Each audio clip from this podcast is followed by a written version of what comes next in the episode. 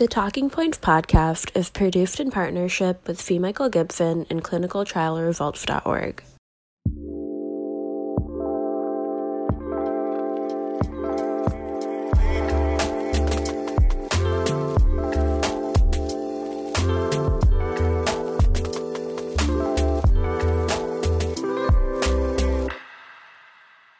Mike Gibson, Renato Lopes coming to you live from ESC 2021, and we're talking about the PRONOUNCE study and different approaches to treating prostate cancer with different androgen deprivation therapies and their impact on cardiovascular outcomes.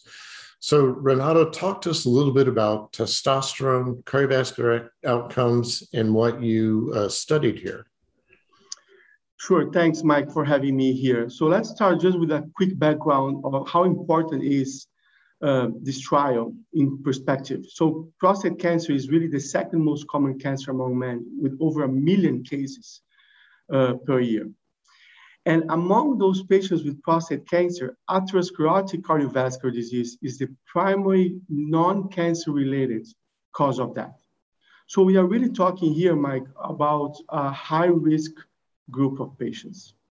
Mm-hmm. And the, as you mentioned, the androgen uh, deprivation therapy, ADT, it's a key part of the treatment of these patients.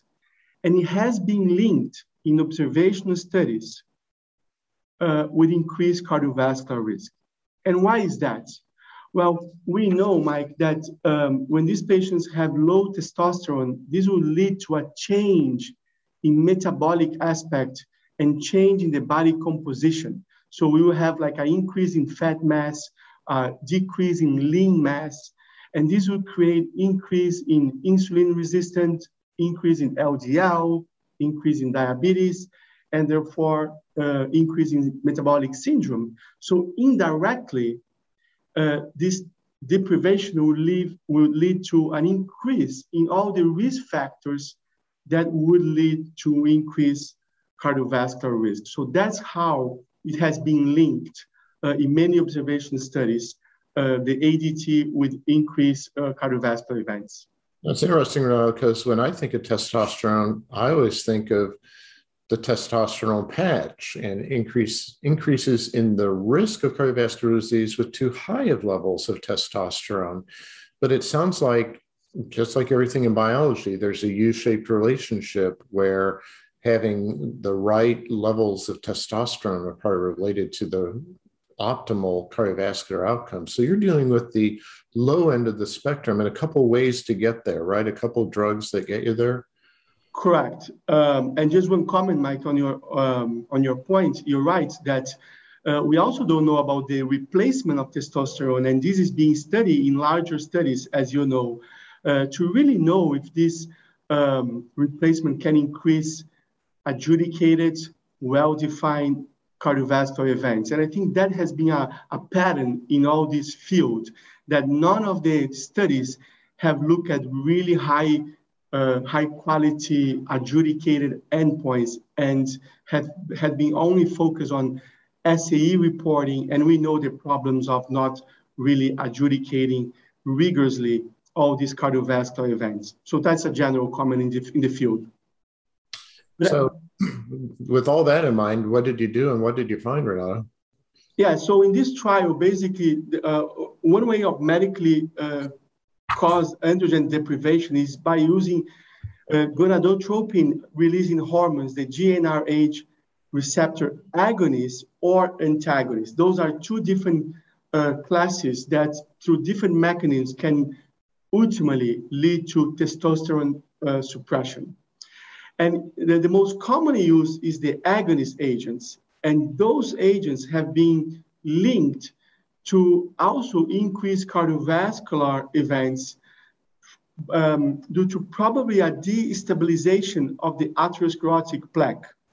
Very interesting. There are several mechanisms, there are several hypotheses. One of the most um, commonly accepted hypotheses is really the uh, the T cells have a has a GnRH receptor, and when you have an agonist, you stimulate the T cells to proliferate and differentiate into the T helper 1 uh, phenotype, which is the pro-inflammatory type that can activate macrophage and can ca ca uh, cause uh, inflammation and therefore instabilize the atherosclerotic plaque. That's why the agonist agents could potentially, in animal models, be linked to this increase in cardiovascular risk.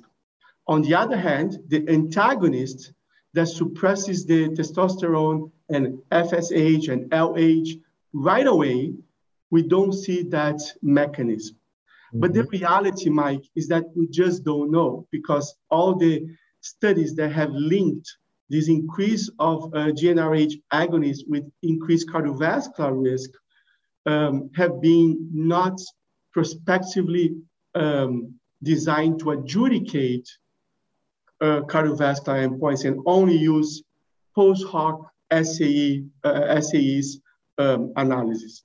Got so, it.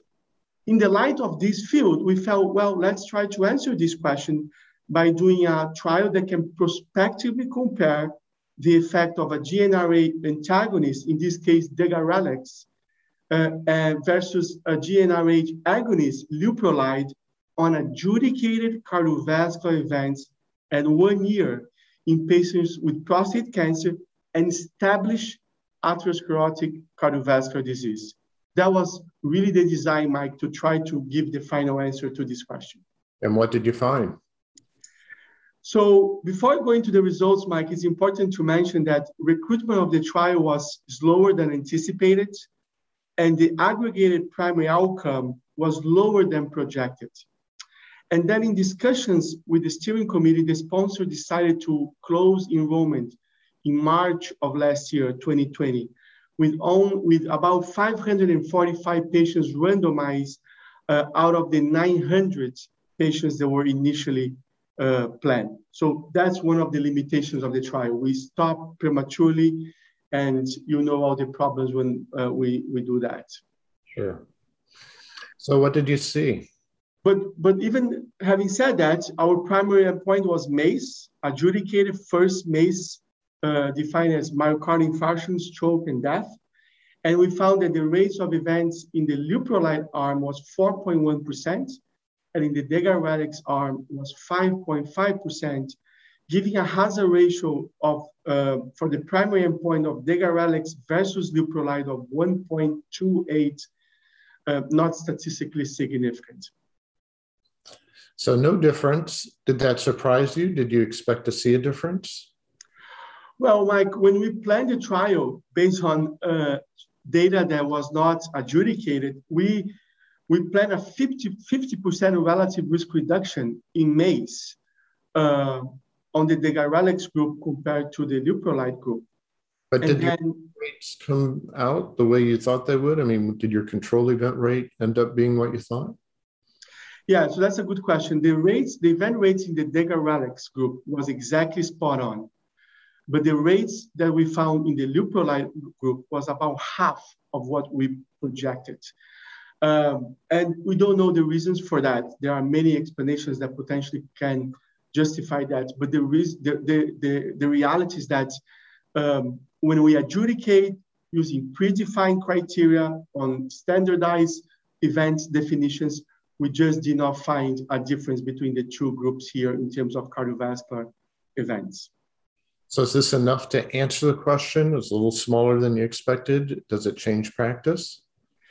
Yeah, Mike, so that's a good question. I think that Pronounce has some lessons we're gonna learn from Pronounce. So first is the first dedicated global randomized trial with blinded adjudication, uh, cardiovascular outcomes in patients with prostate cancer. And I think that's very important it's so common disease that we should be able to do a 10,000 patient trial and answer this question. Mm-hmm. Uh, I, I, think based on pronounce the relative the relative cardiovascular safety of GnRH antagonists compared with agonists remains unresolved based on our data. But nonetheless, I think that pronounce provides a model, Mike, for interdisciplinary collaboration among urologists, oncologists, cardiologists, with a shared goal of evaluating the impact of cancer therapies on cardiovascular outcomes. And I think that should be the future, together with more pragmatic approaches of doing trials, we should be able to, uh, in the future, answer this question more definitively. Great job, Renato. And uh, thanks for taking time to share this with us today. And thanks to all of you for joining us here live from ESC 2021.